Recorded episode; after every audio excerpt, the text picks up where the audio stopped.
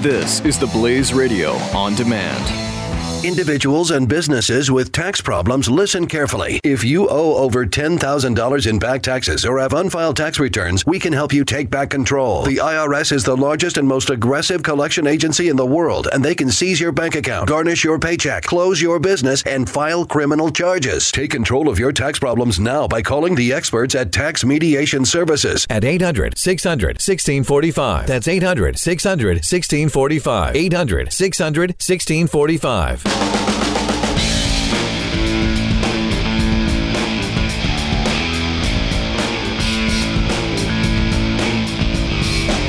So just tell me if I should be concerned about this. This is how our uh, Advent season has gone thus far. Notice that I did say Advent season. It's not Christmas season. All right?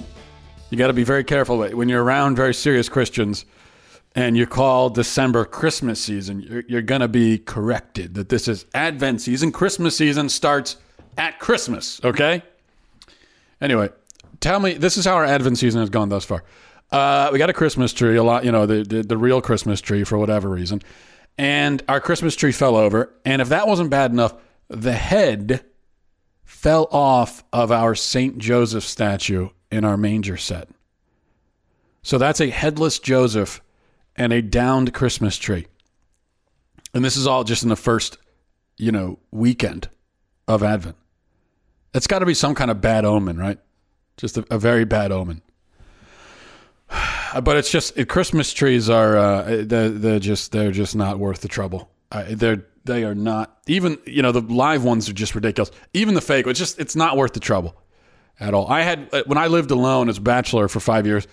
Um, I didn't do you know I didn't have Christmas tree. I didn't do a Christmas tree. I didn't do uh, because that's just a sad. It's a sad thing when you're uh, when you live alone as a just a you're you're a bachelor living alone and you have and you go out and get a Christmas tree just for yourself. It felt like a set. You know, felt kind of sad not to have one, but then it also felt sad to have one. So I didn't have a Christmas tree. I didn't do you know anything. I didn't do lights or anything, and it was fine. You know, I could focus on Jesus. I didn't have to worry about all the but all the extra fluff. Anyway, um, different topic. On Monday, uh, uh, this past Monday, this week, uh, Al Gore was invited to Trump Tower to meet with Ivanka Trump. And then Donald Trump himself apparently also met with Al Gore about climate change. Now, why is the president elect's leftist daughter having meetings on behalf of the incoming Trump administration? And why is she having a meeting with an environmentalist huckster, no less? And and and why is the Trump team legitimizing the man-made climate change myth? These are all good questions that many Republicans will not ask because they've decided that questioning Trump is an act of treason.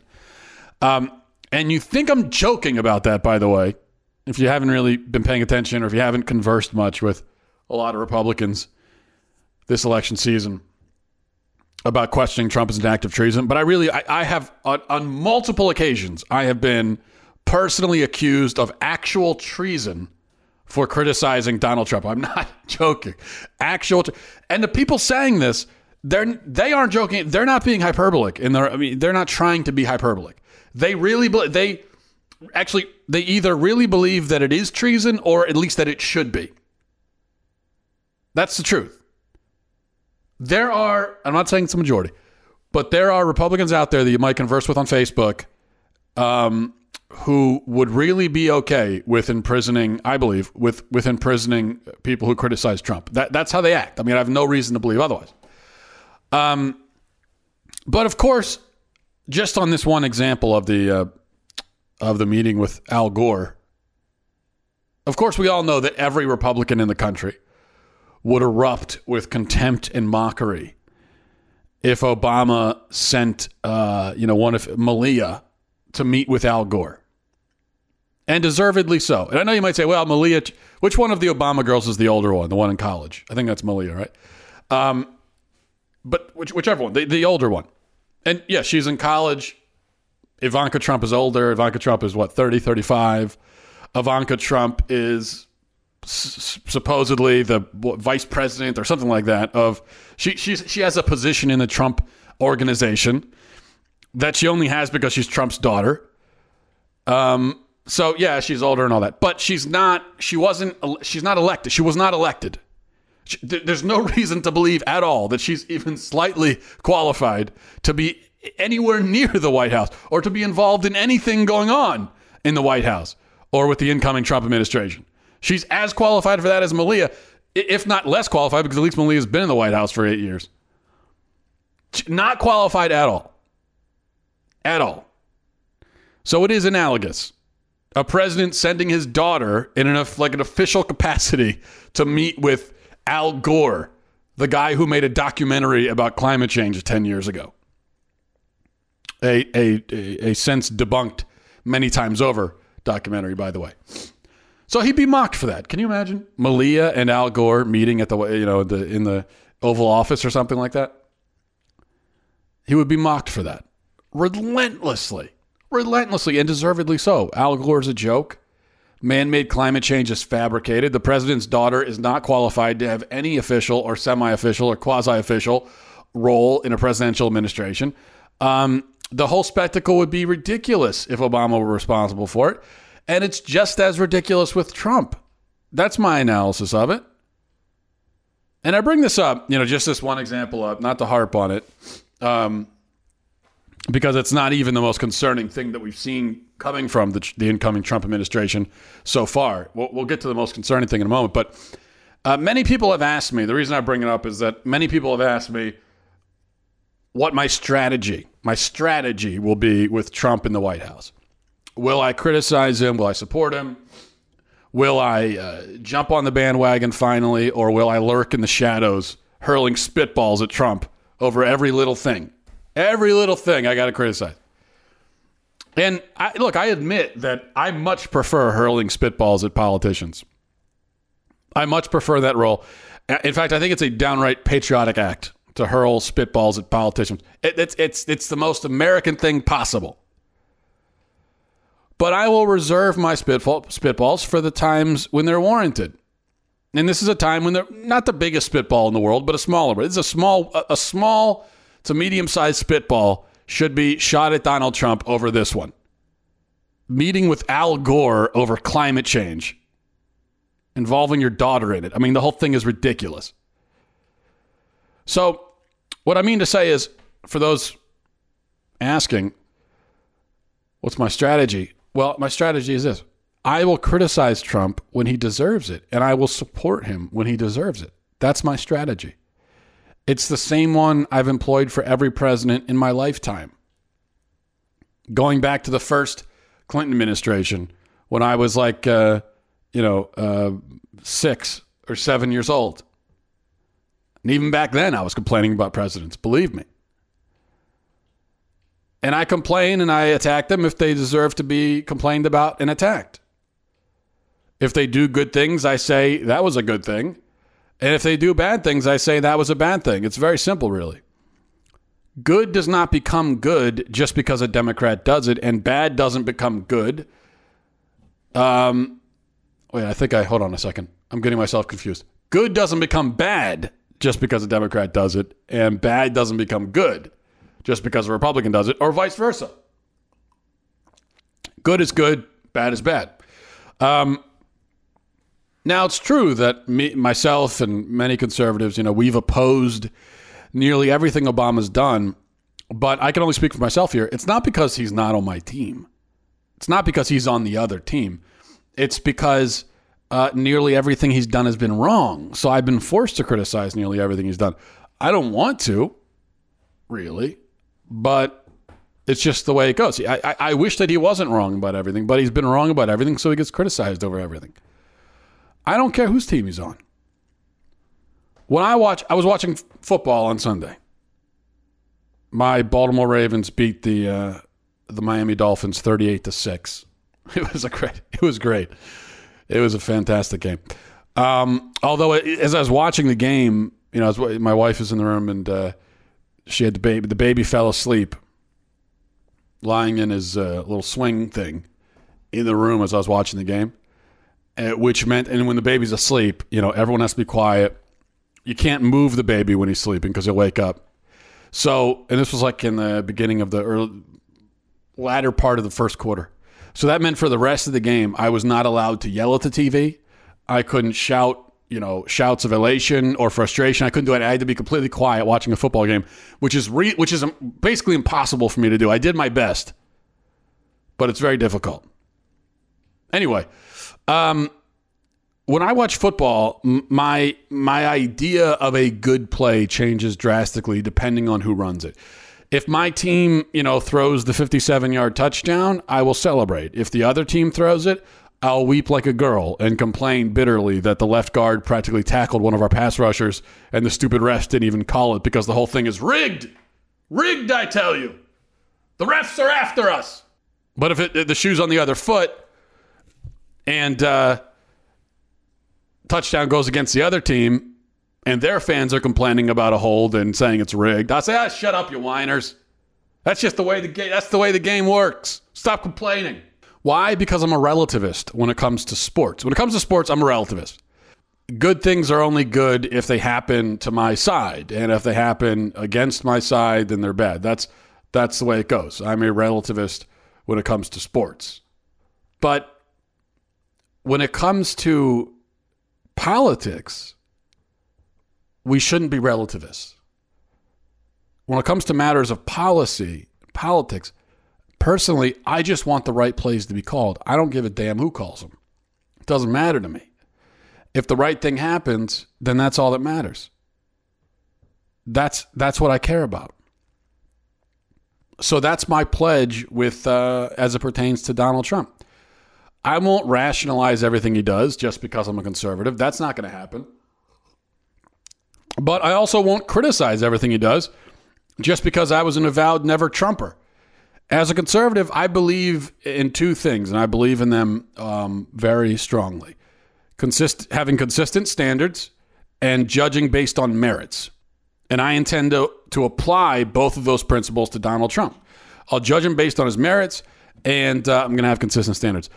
But the merit thing, that that it starts now. I mean, it doesn't. Yeah, he's not in the White House yet, but he's he's laying the foundation. He's making appointments. Uh, he's you know he's he's he's doing things now as president elect. And so right now we we can form opinions. Are we in favor of what he's doing and what he's saying, or are we against it? And if we're against it, now is the time to speak up. You don't wait. If he's going down the wrong path, don't say, "Well, let him walk down this path for path for two, three, four years, and and then we'll you know, and, and then maybe we'll speak up if it doesn't play out." If it's the wrong path, now's the time to say it before he even gets in the White House. So, although it's a smaller thing, but him taking seriously uh, the idea of man caused climate change, meeting with Al Gore, that's a bad thing. That's the wrong move. And here's the other thing you have to keep in mind about Donald Trump. And I know, I know that uh, Trump fans, um, and, I, and I draw a distinction here between Trump fans and just conservatives who, like me, are rooting for Trump to do a good job and will support him if he does but uh, are not like f- we're not fans of any politician. W- we are supporters of uh, supporters of ideas, of policies, and we want to see those ideas and policies implemented. His fans, his actual fans who care, and those are the people that, and I'm not going to say who's a fan and who isn't, but his fans are the ones who care, who just uh, they're whatever Trump does, they're in favor of. It doesn't matter what it is. They just want, they just like Donald Trump, and whatever he does, that you know, if Donald Trump becomes a socialist, then they'll be socialist. Uh, it, it, doesn't matter. They're, they're, they're in favor of if Donald Trump says he likes vanilla ice cream, they like vanilla ice cream.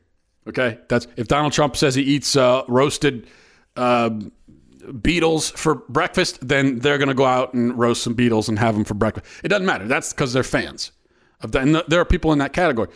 But his fan, and I know his fans don't want to hear this kind of thing, but this is the reality of Donald Trump. He's not a he's not a, a man who is ideological.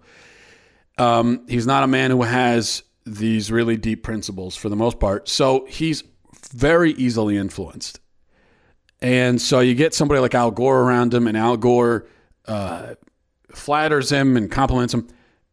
Donald Trump will start becoming a proponent of man caused climate change because of that. this is how you get Donald Trump to like you. You just say nice things about you. If you're nice to him and say nice things about him, he's going to like you. He's not even going to like, he's not only going to like you, he's going to like what you stand for.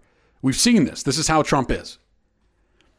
Um, the positive end of that potentially is that he could govern like a pragmatist, meaning uh, he'll kind of do what works. But but even that, you know, having a politician who's a quote unquote pragmatist and does what works, that can be bad. Because what works, if they're looking at it from a political standpoint, they can say, well, this is what works politically. And so I'm going to do that. But if he's a pragmatist in a more um, in a more substantive sense, and he says, I want to do what works for the country, what's best for the country, and I don't care what ideology it technically fits into, that could be a good thing. But he's got to be steered. We got to be very careful about steering him in the right direction there. So applying the print, you know, being consistent with Donald Trump, judging him based on merits, what does that mean? It means, uh, just for instance, so f- take some examples so far. When um, when Trump appoints General Mattis as defense secretary, I say, great job. Great job. That was that was the right move. When Trump is unfairly maligned for having a phone call with the president of Taiwan, as he has been, he had a, pres- he had a phone call with the president of Taiwan. People are mad at him because because China didn't like it. In that case, I say the critics need to back off. Since when do we let China? Since when? Since when should our president only talk to people that China likes or recognizes or whatever? Come on, it's ridiculous when Trump appoints um, Jeff Sessions to head the DOJ, or uh, uh, who's the guy Price, a pro-lifer, to head HHS, and is attacked for it. I say, great job again. You did the right thing.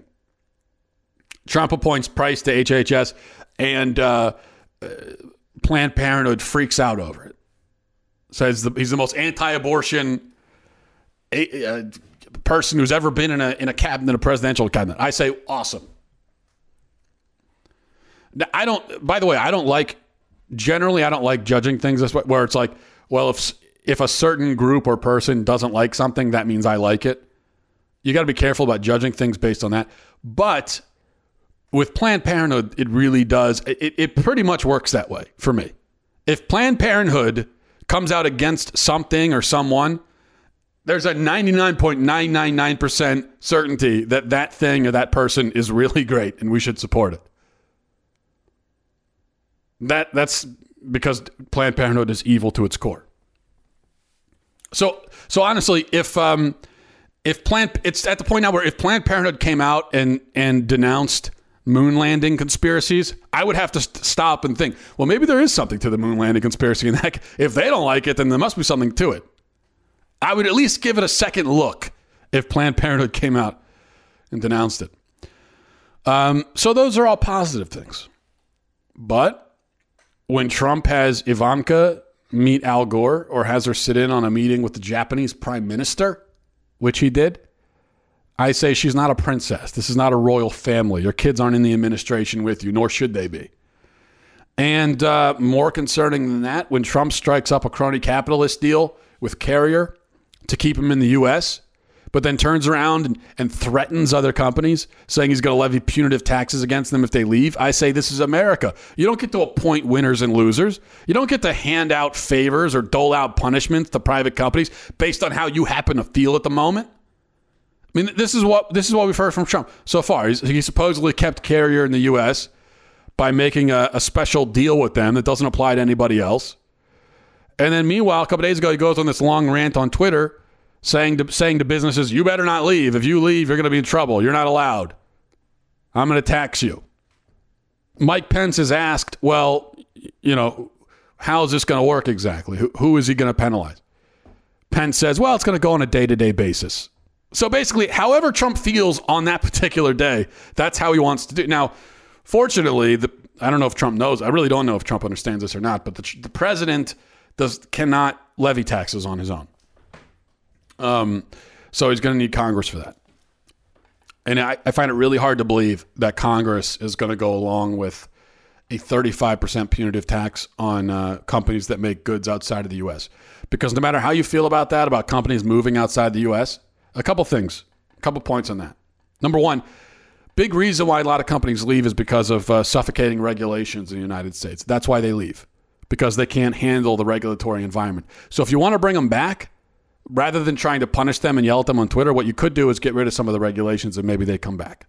Because here's the, here's the thing: if I'm a company and uh, and the regulations are suffocating me and costing me millions and millions of dollars, and I know that I can move my business uh, to Mexico or China or whatever or wherever and avoid that and say and save that money and reinvest it in my company or give it to my employees or what have you, I'm going to move the company. Why wouldn't I? And guess what? It's America. I should have that freedom. This, this is my company. These are my goods. They're not yours.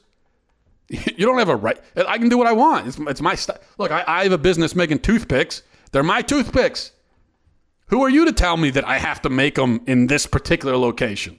You want me to make them here, then, then create an environment where where I feel invited to make them here. But Pence basically says, you know, maybe on one day uh, Trump feels like pun- punishing me for making my toothpicks in uh, in China. Maybe the next day he feels like doing the more you know carrot approach rather than the stick, and uh, and, and bribing me to come home. It's just, it's going to go with whatever, however he feels. No, I, I criticize. I criticize that strongly, and I also say, by the way, uh, however we feel about it, whatever, whatever whatever we would prefer, the reality is that right now a lot of goods are made outside of the U.S. And if a 35% punitive tax was actually placed, punitive tariff was actually placed on those goods, you, you your life is going to very quickly become almost uh, you're the cost of living is going to skyrocket for middle class Americans. You know, when you go to Kroger or you go to Walmart, the stuff that you buy, consumer goods, they're going to be at least 35% more expensive overnight because of something like this. And that's going to make your life much more difficult and you're not going to be able to buy a lot of things you buy. That's the reality. So this is actually those price those that tax is passed on to the consumer, and this becomes a tax on middle America. This is a 35% tax on middle America. You want to do something like that and first repeal the federal income tax? Then we can talk. But to keep those taxes in place and then put a 35% extra tax on top of that, that's a, horrible, horrible idea. And it's not consistent with any pr- principle of free markets that I've ever heard. And it empowers the president in a way that he just simply should not be empowered. So I would criticize that. And yeah, when Trump goes on Twitter, spreads lies and rumors, I say, grow up. You're the president elect now. You can't, you know, grow up. When Trump seems to back down already from his border wall promise, or when he says Clinton has suffered enough and shouldn't be prosecuted after months of, of uh, people chanting lock her up at his rallies and him encouraging it, I say, you know, don't do this. Don't, don't betray your supporters like this because that is a betrayal. And on down the list, case by case, case by case. I think so far Trump has done and said some really good things. He's done and said some really bad things. Uh, how does it all shake out on balance? What what does it all average out to? I don't know yet. We're going to find out. But don't tell me, well, wait for his presidency to have wait, you know, give him 4 years to have his presidency, to have a full term, and then we can start judging. Don't tell me to do that because we don't that's that's that's ridiculous and that's not that's not a standard that you have ever applied to any president before. Did you did you give Obama 4 years before you judged what he was doing? Did you even give him 4 minutes? Did you wait did you even wait till he was in office before you criticized Obama? I don't I didn't. I doubt very much if you're a conservative that you do you did. In fact, I know you didn't. If you're a conservative and you were a conservative uh, four years ago, eight years ago, I know for a fact you did not wait to criticize Obama until he had been in there for a year, two years, three years. And why should you? If he's doing the wrong thing, why should you wait to say something about it? This is not, you know, the the president. This is the most important job in the world. Um, it's the most important single sort of job in the world that one person can hold. Uh, certainly, the most important political job in the world. Let's say that. And uh, and these are grown adults, grown men who have who have run for this position and uh, been given it, entrusted these responsibilities, and we're not going to treat them like children. Like say, oh, give him a chance. Don't say, you know, don't be too judgmental. Don't be too. Hard. This is his first time. Okay, this is not like a child learning how to ride a bike. This is not like your four, you know, your, your 14 year old son uh, plays in his first uh, foot, high school football game his first JV high school, and you see him and you see him whiffing on tax, tackles all over the place. And you want to kind of shout from the stands, "Hey, you missed that tackle!" And your wife says, "I give him a, just his first game. Give him a chance. It's his first game." That, that's not what's going on here. This is these are grown adults. This is the presidency we're talking about, and there's no let's give him a chance. There's no it's his first time. He's learning. This is a 70 year old man who wanted to be president and tried very hard to become president, and now he's got it. And um, th- there's no grace period. There's no grace period with the presidency. You don't, you, the, the enemies of America aren't going to wait for a while for you to get adjusted. All the problems in America aren't going to wait for you to get adjusted. You better get in there with a plan. You better know what you're doing. And if you don't go in there with a plan and you don't know what you're doing, then you should have never run in the first place. But either way, you're going to be criticized, you're going to be attacked right away. And if you deserve it, then I'm going to be among those attacking you. And if you don't deserve it, then I'm going to be among those defending you. And it's as simple as that. That is my strategy. Good, bad, and different. That's my strategy. And it's the strategy that every American should employ. It's the most American, most rational, most logical strategy. Consistent standards, consistent principles, judge on the merit, for better or worse. That's it. I'll talk to you guys next time. Crew chase. Godspeed.